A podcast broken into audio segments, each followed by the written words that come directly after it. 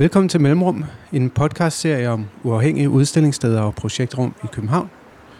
Mit navn er Thorbjørn S. Andersen, jeg er selv udøvende billedkunstner, og jeg er nysgerrig på den underskov af uafhængige udstillingssteder, som nu præsenterer flere hundrede udstillinger årligt.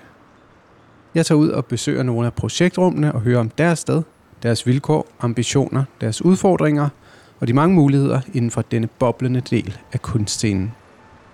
I dette afsnit besøger jeg OK Corral på Frederiksberg, et kollektiv, der er et udstillingsrum med mange års erfaring. Jeg taler med kurator og kritiker Louis Steiber på vegne af OK Corral-gruppen. Velkommen til Mellemrum.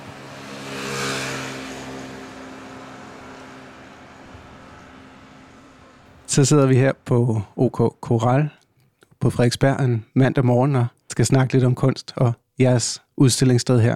Vil du introducere OK Corral lidt? Det vil jeg gerne. OK Corral har jo eksisteret lidt i forskellige former. Her til oktober så har det fandtes i 10 år i alt. Så det er lidt et af de ældre udstillingssteder i København. Det lå tidligere ude i Carlsberg byen og rykkede, så det alt derude skulle renoveres. Efter det var der ligesom en pause på sådan cirka halvandet år, hvor der ikke foregik så meget, fordi vi skulle finde nye steder. Så fandt vi det her sted og har brugt noget tid på at sætte det i stand og bygge skillevægge og så videre. Det, der nu skal til, for det kan fungere som henholdsvis atelierfællesskab og udstillingsrum. Så det har ligesom sådan en model, hvor det bygger på et atelierfællesskab. Herinde bagved, der havde vi 7, nu har vi 5 atelierpladser. Det er egentlig sådan, selve sådan grundhusleje og den slags ting også finansieret her. Så vi har det her store rum, som er et gennemgangsrum ude foran, hvor vi laver udstillinger. Det er et meget, markant rum i virkeligheden. Det er sådan... Jamen, det har sådan nogle arkitektoniske features, man kan altid genkende OK Corral, selv når man ser billeder. Og... Ja, jeg tror engang, der var nogen, der kaldte det en rå white cube i en ansøgning, og det har vi grinet af lige siden, fordi det må man virkelig sige, det er, ikke? Altså, det er sådan et rimelig smadret udstillingsrum egentlig, som jo har, hvad det skal have af hvide vægge og sådan noget, men som også har en masse sådan små, mærkelige fremspring i væggene, der som heller ikke er helt lige, og sådan lidt bulet, og en rampe, der løber ned midt i rummet, og nogle underlige sådan... trappetrinagtige ting, der ligger neden for nogle søjler og sådan noget. Så der er et virkelig markant rum. I rå beton er stadig råt. Og OK Corral er så en gruppe af kunstnere, som driver udstillingsstedet. Du er med som kurator til at lede det. Og det har jo eksisteret i flere forskellige former i løbet af de her 10 år. Så den gruppe, vi er nu, består af 4 kunstnere og mig, som er kunsthistoriker. Altså udover mig, jeg hedder Louise Steiwer, så er det Michael Auerbæk, som faktisk var med til at starte det allerførste OK Corral for 10 år siden. Så er det Johan Sivertsen, Nils Pukholm og Christian Sjøt. Og jeg står sådan for, hvad kan man sige, den daglige drift. Det vil sige, at jeg står for kommunikationen med vores kunstnere, så er det mig, der sender PR-materiale ud og hjælper med at skrive pressemeddelelser og sådan nogle ting, koordinerer ting. Gruppen med kunstnere mødes så, når vi skal udvælge, hvem der skal udstille, og så er de også med på alle de sådan store beslutninger, der skal tages hernede. Og det format, det har nu som udstillingssted, der bruger I meget det her open call af en del af jeres måde at arrangere udstillingerne på, og selvfølgelig også at vise kunstnere, der så er interesseret i det her open call. Hvornår startede I med det? Det gjorde vi for cirka 4 år siden. Det allerførste OK Corral var ligesom kurateret af den gruppe, der var. Så var der den her mellemperiode, lige da vi flyttede ned i spacet her på Frederiksberg, hvor det fungerede lidt sådan, at hver medlem af gruppen kuraterede en udstilling om året eller noget i den stil. Og så blev vi enige om at bruge den her open call-metode, både sådan for at demokratisere den en lille smule, men også egentlig lidt i erkendelse af, at det er så skramlet et space, altså det er et sted, hvor man skal have lyst til at udstille, ikke? Så det er ligesom vigtigt for os, at de kunstnere, der arbejder hernede, de godt ved, hvad det er for nogle conditions. Så hvis vi går ud og prikker en eller anden ung billedkunstner, som ikke rigtig har været her, eller ikke lige ved, hvordan det er, at der ikke er varme på om vinteren, eller ikke lige er med på, at du ved, væggene er lidt bulede, og der faktisk godt kan være en lille smule fugt i rummet og sådan noget, så kan det godt blive et problem. Altså, så derfor så er det vigtigt for os, at det er nogle folk, som har lyst til at udstille her, og som har tænkt over, hvordan de kan bruge det her ret specielle rum. Det er rigtigt, og det kan jeg godt se, at det kan være med til at skabe en stemning, hvor folk ved, hvad de faktisk gerne vil, og det er virkelig noget, de gerne vil. Så er det også noget med, at det er rart for os at blive gjort opmærksom på unge kunstnere, hvis praksis vi måske ikke kender sådan super godt i forvejen.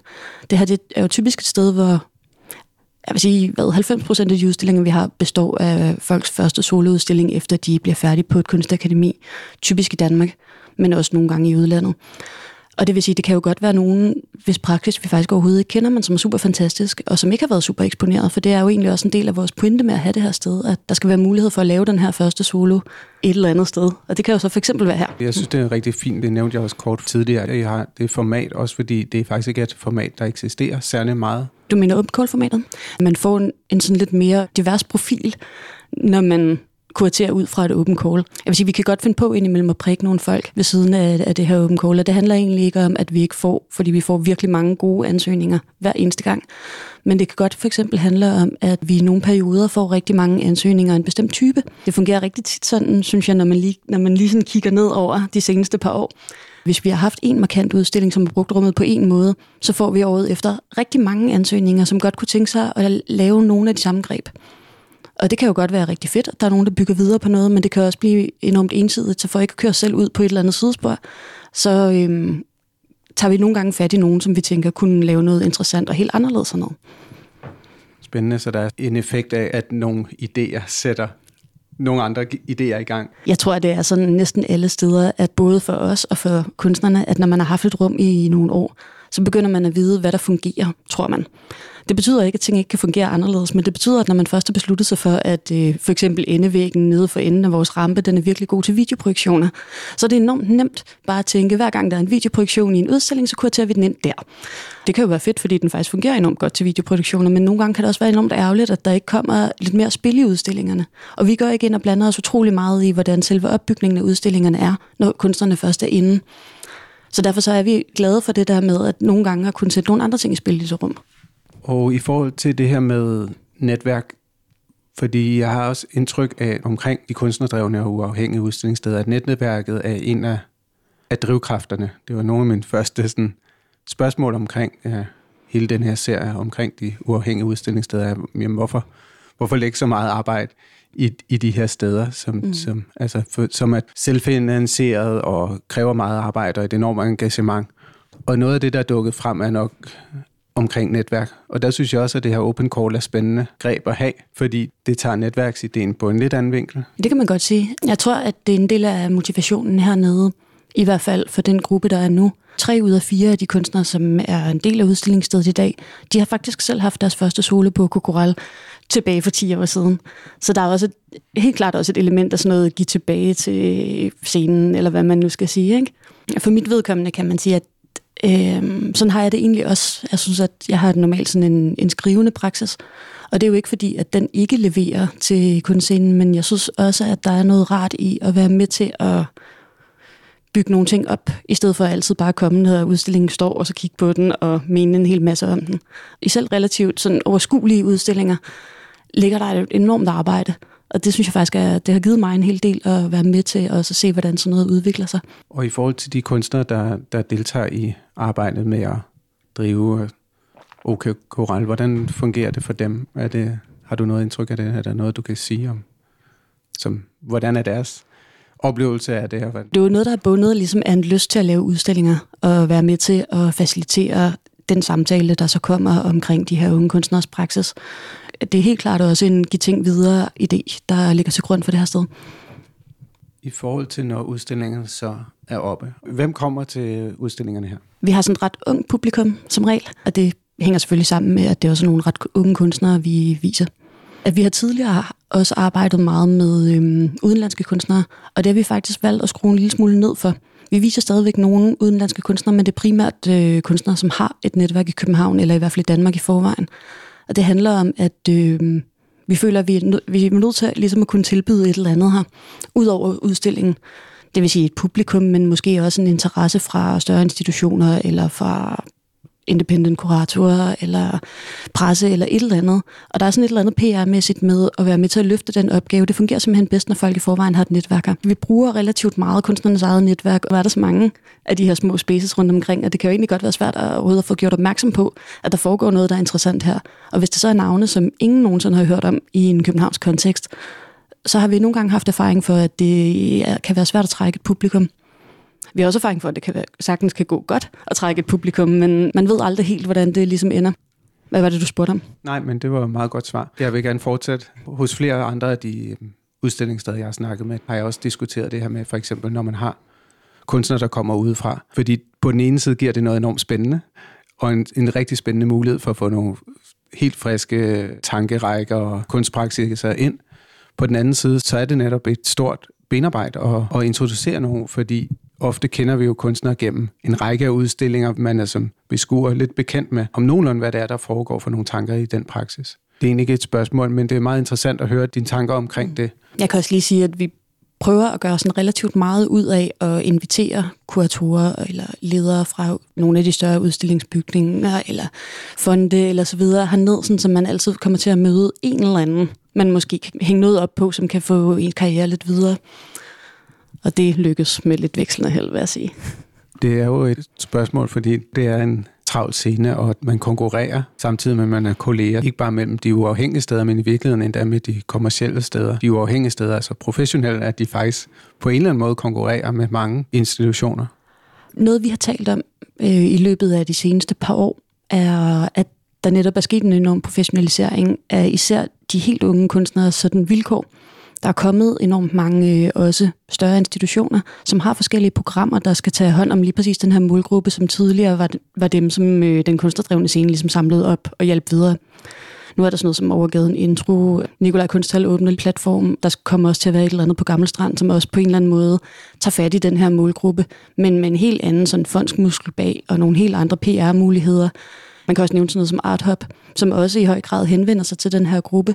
Så den funktion, som vi tidligere har haft, som har været noget med, at når folk står der og lige er færdige på et kunstakademi og kigger ned i et dybt sort hul og tænker, hvad skal vi gøre med vores karriere nu? Så har det tidligere fungeret sådan, at altså, sende en ansøgning herned, og så kunne det være, at man kunne få en soloudstilling, og dermed, du ved, noget på CV'et, nogle pæne billeder til en fondsansøgning, til et residency. Så på en eller anden måde, så er det hul, som vi tidligere har udfyldt, er der rigtig mange om i øjeblikket, synes jeg.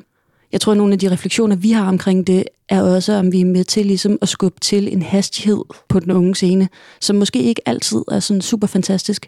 Jeg tænker på sådan noget som, at for 10 år siden, da jeg kom ind på den her scene første gang, der var det jo ret normalt, at man mødte for eksempel kommercielle gallerier. Gallerister, der sådan gik rundt på rundgang og prikkede malerne ud. Og der blev vi alle sammen lidt enige om efter finanskrisen, at det var måske i virkeligheden ikke så hensigtsmæssigt, at folk de med det samme kom ud i sådan en superprofessionel karriere.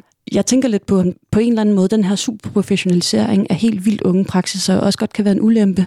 Fordi det kan godt lidt være sådan, at det nu meget bliver de kunstnere, som har en meget sådan, hvad kan man sige, sådan meget fast projekt. Klart tema. Et klart tema, som måske er på tiden, som har fundet ud af at konceptualisere det på en måde, som er meget nemt og ulæselig, bare i deres afgangsudstilling, som ligesom med det samme skyder derudad, og der så er en rigtig stor gruppe, som måske lige skal bruge, hvilket jo er ret normalt, altså lige skal bruge et år eller sådan noget på at finde deres ben og finde ud af, hvordan skal det her egentlig fungere uden for akademiets rammer. Så jeg kan godt nogle gange være bekymret for, at vi er med til også at skubbe på den hastighed, som jeg synes er accelererende for de helt unge kunstnere. Der er meget snak om kunstners vilkår nu, det er en super vigtig debat. Men har den scene med de uafhængige udstillingssteder, har den presset på så meget, at større institutioner har tænkt, okay, vi burde også gøre det her? Tror du i din optik, at det, at den scene eksisterer og kreerer så meget, tilbyder så meget, ligesom har sat pres over mod institutionerne med, vi skal følge med? Jeg tror ikke. Jeg tror, at det kommer ud af den rapport, som professor Trine Bille hun lavede på CBS for nogle år siden, som viste, at enormt mange unge kunstnere i løbet af de første, jeg tror, der var 5 år, simpelthen opgiver at lave kunst, fordi de netop ikke bliver grebet, når de kommer ud fra akademiet. Og det har på en eller anden måde sat gang i, jeg tror, en selvreflektion på institutionerne, men muligvis også en tanke om, at hey, her er et område, hvor man kan fondsansøge. Og det er jo også, altså det er jo ret fantastisk, at der er så kort vej, tænker jeg, fra akademi til stor institution i dag. Det sætter bare nogle andre fordringer for et sted, som også, som jo ikke kan tilbyde store honorarer eller vildt professionel installering, eller sådan, som ikke har en kæmpemæssig PR-muskel, der ligesom kan sættes i skub og få det her afsted.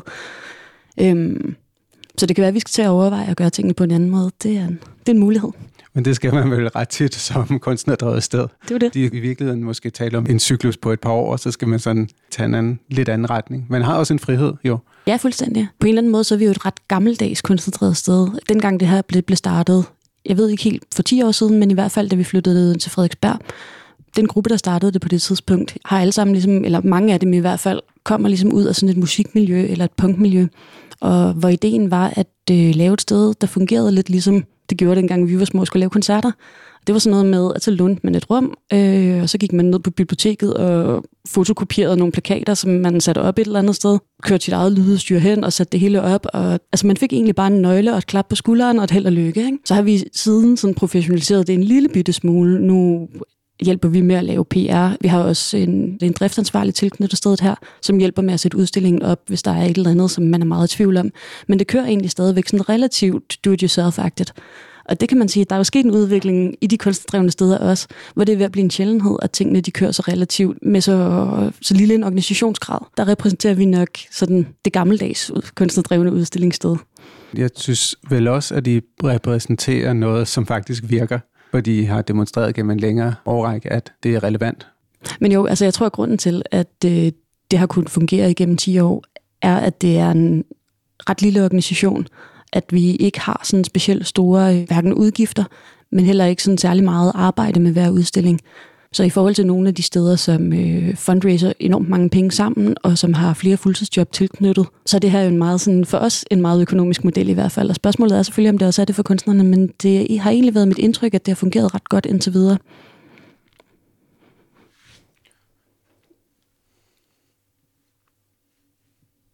Ja, fordi det er også et tema, der er meget diskuteret for tiden, så den type skisme, eller hvad man skal sige, mellem det prekære og det økonomisk velfunderet. Vi behøver ikke nødvendigvis gå ind i den diskussion her. Jeg synes allerede, du har fortalt meget om, hvad det er for en tilgang, I har, og det giver i sig selv en vinkel på den debat også, og det perspektiv. Men det kan være, at vi skal snakke lidt om nogle af de udstillinger, I har haft her. Jeg er nysgerrig efter at høre lidt om, hvad det er for nogle kunstnere, der så har været her, og hvad de har vist. Hvis man skal komme med sådan et typisk eksempel på en udstilling, som har været om, så kunne det være sådan noget som Nina Novak, som havde en udstilling tilbage i 2019. Og den er ret typisk for stedet, fordi den både var en sådan større installation i rummet. Vi har næsten 4 meter til loftet inde i udstillingslokalet, og det betyder, at ting kan godt komme til at se vældig, vældig små ud. Så det er ligesom den ene ting, som er meget typisk ved den udstilling.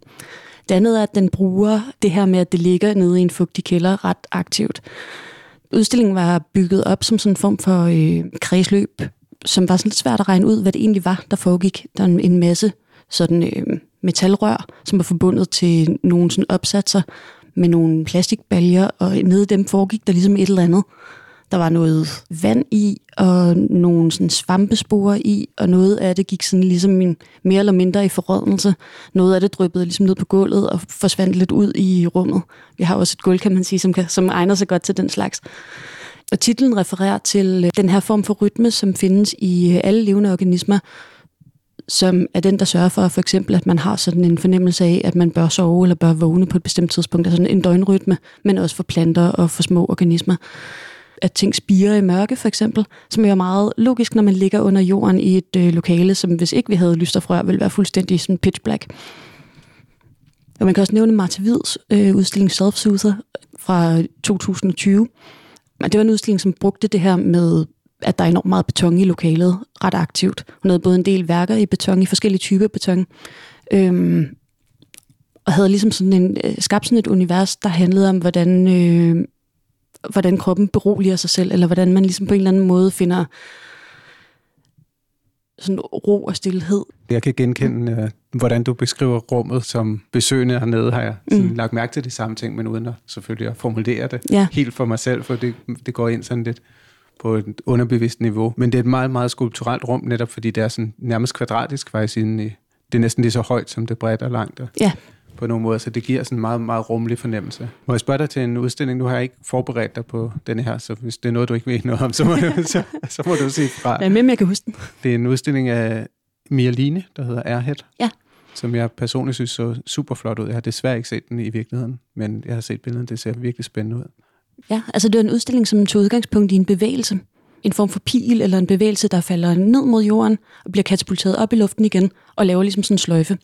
En udstilling, der tager udgangspunkt i tyngdekraft og i en bevægelse af noget, der falder ned mod jorden og ligesom, retuscherer og falder op igen. Så laver den sådan en lille krølle og forsvinder ud. Og det var sådan meget, meget direkte afbilledet i en skulptur, hun havde stående, som havde sådan en pilespids. Så ideen var egentlig at tænke på pilespidsen som sådan et arkæologisk fund. Altså noget, som på et eller andet tidspunkt er blevet skudt afsted, så har det givetvis lavet den bevægelse. Og så er det endt på jorden og endt ned under nogle jordlag med tiden. Og på et tidspunkt er der så kommet nogen, der har gravet den op og har fundet den og støvet den af og puttet den ind i en museumsamling. Man skal tænke på Pillespidsen som sådan hovedpersonen i den her udstilling. Der var også en taleboble nede på bagvæggen, og jeg kan ikke huske helt præcis, hvor der stod, men der var noget omkring, hvordan Pillespidsen tænkte om den her bevægelse. Okay. Så den bruger også ligesom hele det her med at ligge under nogle lag af jord, som jo fungerer rigtig godt i en kælder. Tanken om, at det er noget, man ligesom kan grave frem og finde nede under alle de her lag af jord og beton, og kan vide, hvad vi finder om 100 år-agtigt. Jeg synes, det er et rigtig godt eksempel, fordi som sagt, det var ikke en udstilling, jeg havde set. Den var i marts 2020, og det vil sige, at vi nåede lige at have fanisering på den, inden det hele lukkede ned. Og så havde vi den stående i nogle måneder, og jeg håber, at ting jo nok snart åbnede igen, men sådan gik det som bekendt ikke. Nej, det var et meget kompliceret tidsrum, det der at navigere i. Det viser mig, hvor stor forskel det er fra at se noget på billederne til faktisk at se det i virkeligheden. Hvordan det? Når du fortæller om det her, så får jeg en helt anden aflæsning af den udstilling, fordi at jeg har set nogle ting og gjort mig nogle tanker omkring den udstilling. Men billederne forklarer så lidt af virkeligheden af rummeligheden og dynamikken og sammenhængen fra det faktum, at man altid ligesom fokuserer typisk på én ting, eller én ting ad gangen, i stedet for at opleve helheden og sammenhængen mellem de forskellige værker. Så det giver en helt anden aflæsning af udstillingen. Mia Liens udstilling er også et sjovt eksempel at tage frem, fordi den på en måde står som den mest minimale udstilling, jeg tror, vi har haft her. Hun havde nogle tanker om at prøve at skrælle ned til sådan det mindste elementet i, hvad en udstilling på sådan et relativt stort rum egentlig kunne være. Og så det fungerede enormt godt, fordi den også kom op i højden. Og så gør det faktisk ikke noget, at der ikke er utrolig mange ting herinde. Der er lidt den der med, at man skal prøve at begrænse sig selv nogle gange også. Hvor mange andre udstillinger, vi har haft hernede, har der været rigtig mange værker, fordi det faktisk er et temmelig stort rum, især at lave sin første solo i. Vi plejer altid at sige til folk, at de skal huske at tage ekstra værker med, fordi når man står og hænger op, så finder man pludselig ud af, hvor småt det hele ser ud. Nej, men der er jo selvfølgelig også nogle vinkler i rummet, som gør, at man måske har mere plads, end man lige umiddelbart tror. Vi har faktisk haft enkelte sådan rene maleriudstillinger, blandt andet den her, som vi havde. Det var også i 2020 med Kinga Bartis og Colin Marotta. Og de havde lavet sådan et trick, hvor de havde malet væggene mørke. Og det betød faktisk, at rummet kom ligesom lidt ned i skala, og arbejdede sådan løsligt med en idé om en form for sådan indre have, eller et eller andet, der ligesom gror op. Så var nogle palmetræer på, som var malet sådan lidt løst på søjlerne, og så var der ligesom deres værker hernede, som alle sammen beskæftigede sig med vand, og med noget med sådan at have sådan en lang dag, hvor man slapper af, eller sådan at komme ned i en eller anden form for rytme eller gear, som også knytter sig til at være ung kunstner og føle, at man hele tiden skal præstere et eller andet. Og en lidt en kontrast til det sådan et industrielle rum, som virker sådan lidt hårdt på nogle måder. I forhold til at drive et udstillingssted så i København, eller kan man sige i Danmark, hvor der selvfølgelig også er en række udstillingssteder rundt omkring i landet, men dem har jeg ikke mulighed for at tale med i den her serie. Det er begrænset sådan til lokaliteten København. Hvordan oplever du, at der er sådan samarbejde og muligheder blandt udstillingsstederne, eller kører man sådan lidt for sig selv? Vi har tidligere haft nogle samarbejder, blandt andet med det sted, der hedder Meter, som hvis nu findes som sådan en, hvad kan man sige, en platform, der ikke har et decideret space længere. Dengang havde de et space i forbindelse med, de skulle kuratere kunstnernes efterårsudstilling, og der havde de ligesom aftalt med os, at vinderne, det var sådan noget, hvor man ligesom kan vinde et eller andet. Vinderne havde en udstilling her, og et andet udstillingsspace, som jeg ikke helt kan huske, hvor var. Så vi har ligesom haft nogle samarbejdsaftaler, men for os er det også meget skægt at bare lave sine egne ting. Altså jeg tror, det som vi fokuserer meget på, er den her første soloudstilling. Og der prøver vi at være ret ops på, hvad det egentlig man har brug for på det her tidspunkt. Altså man har brug for at have lavet en udstilling, som brug for, at der er noget fotodokumentation, og man har brug for, at der ligesom er et eller andet, man kan arbejde videre på, møde nogle mennesker. Så jeg tror, meget af vores fokus ligger ligesom på at prøve at få den her ene praksis afsted. Det er også derfor, vi ikke har enormt mange gruppeudstillinger hernede, både fordi der er ikke nogen af os, der bruger det her sted sådan, som en del af vores karriere, eller noget, der skal fremme noget. Vi skal ikke kuratere en eller anden udstillingsrække. Vi har nogle gange haft gruppeudstillinger, men så har det været, fordi der enten har været nogle kunstnere, der har haft lyst til at invitere andre kunstnere ind, eller det har været, fordi der har været unge kuratorer, der har haft et eller andet greb, de gerne vil prøve af. Og så har de ansøgt om at komme herned som sådan et sted, hvor man ligesom kunne prøve noget lidt skævt eller noget lidt sjovere. Udstillingsgruppen har egentlig ikke nogen ambitioner om på den måde at kuratere. Jeg tror, jeg er kommet sådan rundt omkring nogle af de temaer, jeg gerne vil snakke med om i dag. Mm. Tak for samtalen, Louise. Selv tak. Og mange tak for alt arbejdet, I gør her for dig og fra OK Corral for det arbejde, I laver hernede. Så vil jeg selvfølgelig opfordre til, at man kommer og ser nogle spændende udstillinger her i fremtiden. Det vil jeg også. Tak fordi du har lyttet med.